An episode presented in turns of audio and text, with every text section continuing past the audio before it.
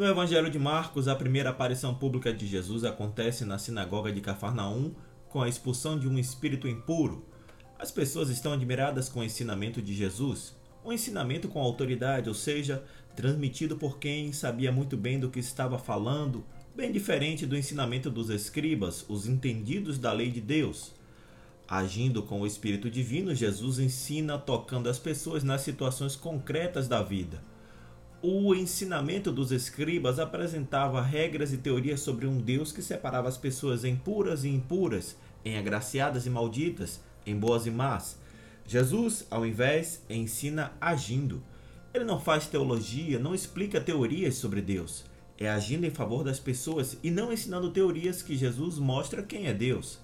As leituras de hoje enfocam o tema da verdadeira autoridade. As palavras e ações de Moisés, de Paulo e de Jesus testemunham que eles tinham autoridade para anunciar a mensagem de Deus sem medo fazem parte de um encadeamento de gerações comprometidas com essa mensagem e estavam dispostos a renunciar a tudo que pusesse em risco o cumprimento dos propósitos salvíficos de Deus. De todas as pessoas ao longo da história da revelação divina, Jesus se destacou na autoridade, no compromisso e na renúncia, em virtude de sua maior comunhão com o Pai. As ações podem falar mais alto do que as palavras, mas às vezes as palavras são necessárias para explicar as ações. Com Jesus não foi diferente. Ele veio como o Moisés para revelar às pessoas a verdade sobre Deus. O Evangelho descreve Jesus ensinando na sinagoga com a autoridade de quem tem forte conexão com o Pai.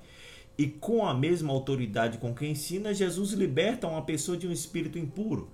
Esses dois aspectos estão interligados. Suas ações e palavras apontam para sua missão: instaurar o reino de Deus.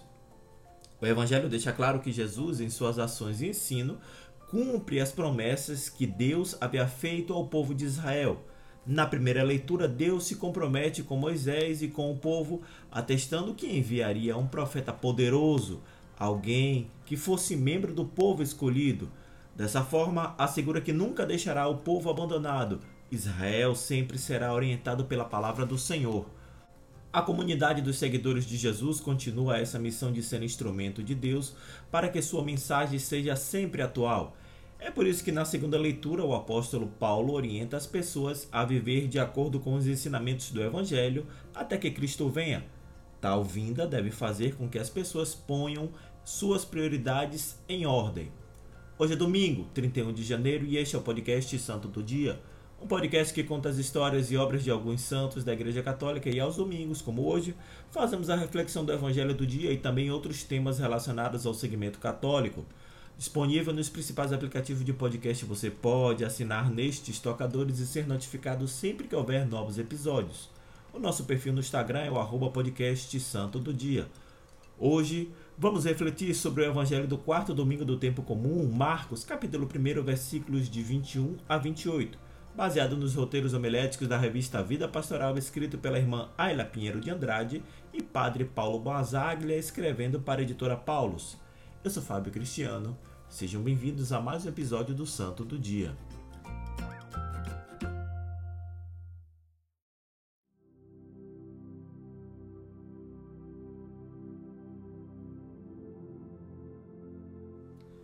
Leitura do Evangelho de Nosso Senhor Jesus Cristo segundo São Marcos. Na cidade de Cafarnaum, no dia de sábado, Jesus entrou na sinagoga e começou a ensinar. Todos ficavam admirados com o seu ensinamento, pois ensinava com quem autoridade, não como os mestres da lei.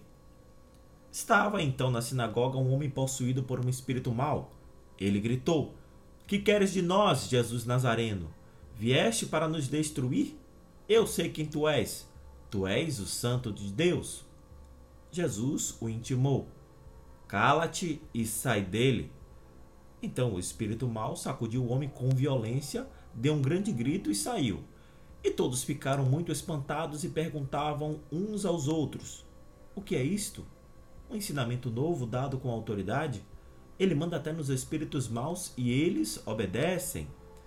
E a fama de Jesus logo se espalhou por toda parte, em toda a região da Galiléia. Palavra da salvação.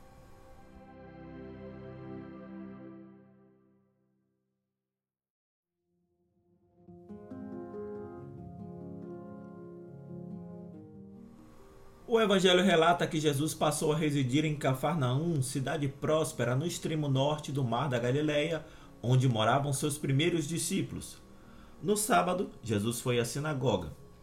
Aqui é preciso fazer um esclarecimento. Existia apenas um templo e este ficava em Jerusalém, mas as sinagogas eram muitas e estavam espalhadas em várias cidades, também fora da Terra Santa.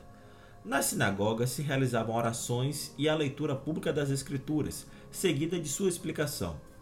Era costume que, se houvesse algum judeu visitando a sinagoga, este deveria receber a honra de ser convidado a fazer o comentário sobre a leitura das Escrituras.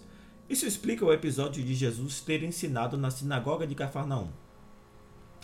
Ressalve-se, contudo, que os escribas, estudiosos das Sagradas Escrituras, eram os encarregados principais de interpretar os textos proclamados nas sinagogas e orientar o povo a respeito da forma mais adequada de pôr a palavra de Deus em prática. Por causa disso, na época de Jesus, os escribas desfrutavam de considerável respeito e honra. O evangelista frisa que as pessoas na sinagoga ficaram maravilhadas com o ensino de Jesus ao contrário dos escribas, Jesus ensina com autoridade.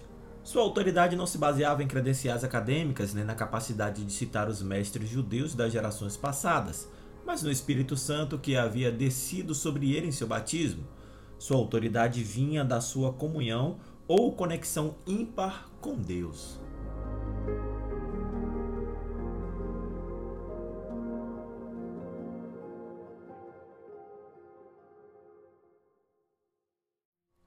Marcos não dá nenhuma informação sobre o que Jesus disse na sinagoga e que causou tanto espanto nos presentes. O evangelista apenas destaca a surpresa dos ouvintes e o impacto que sentiram com as palavras de Cristo. Narra também um exorcismo praticado por Jesus na ocasião. É estranho que aquele homem possesso tivesse na sinagoga, porque o espírito impuro o tornava inadequado para participar do culto.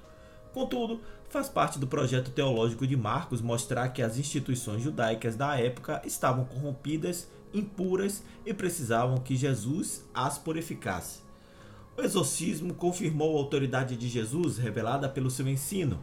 Jesus poderia ter escolhido qualquer tipo de milagre para autenticar sua autoridade, mas opta por um exorcismo por causa de seu valor simbólico.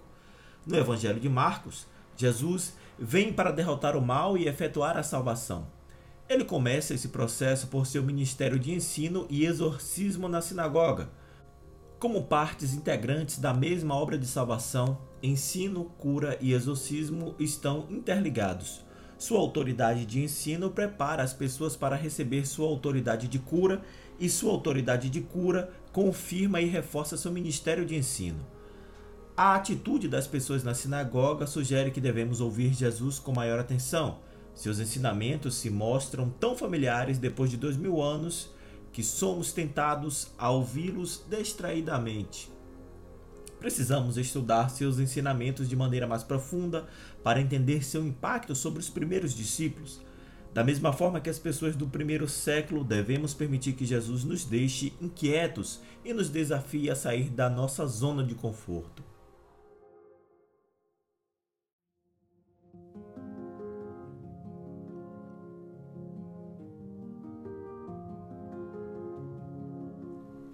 Autoridade como serviço foi o modo como Jesus exerceu seu ministério. Isso ele ensinou aos seus seguidores e até mesmo exigiu deles. Não veio para dominar ou para ser servido, mas para servir. Veio, antes de tudo, para libertar a humanidade, para que, vivendo em liberdade, as pessoas possam expandir-se, desenvolver-se como seres humanos, viver em plenitude. Jesus nos libertou dos espíritos malignos, do medo, das compulsões, do egocentrismo estreito, da raiva, do ressentimento, da hostilidade e da violência que impede as pessoas de realmente desfrutar a experiência de estarem vivas. Quão triste é, então, constatar que tantas pessoas veem a fidelidade à fé cristã como um fardo a ser descartado para que possam ser livres da opressão e da limitação da religião. Até que ponto a igreja é responsável por essa imagem tão contraditória com a mensagem do Evangelho?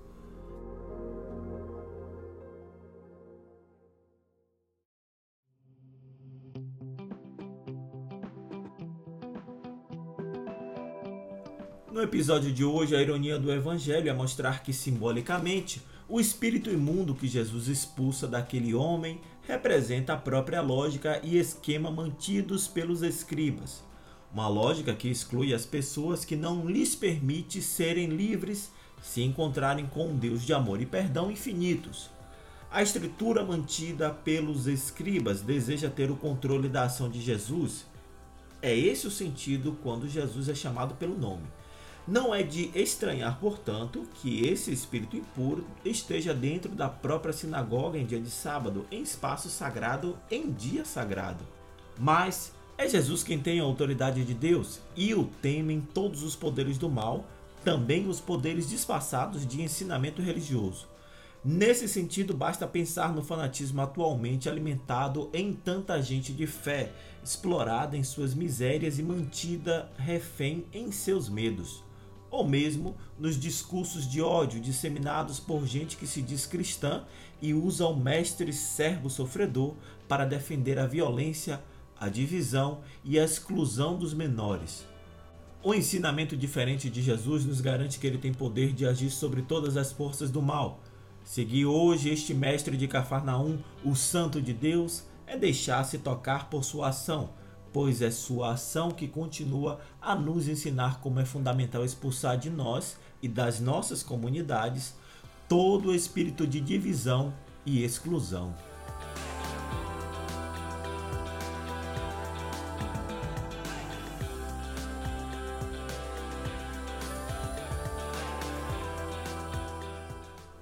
Obrigado por suas orações, carinho e audiência.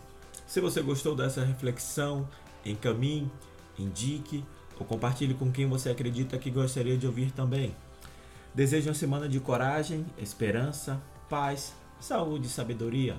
Até o nosso próximo encontro e como está escrito na primeira carta de São João, capítulo 4, versículo 19, Deus nos amou primeiro.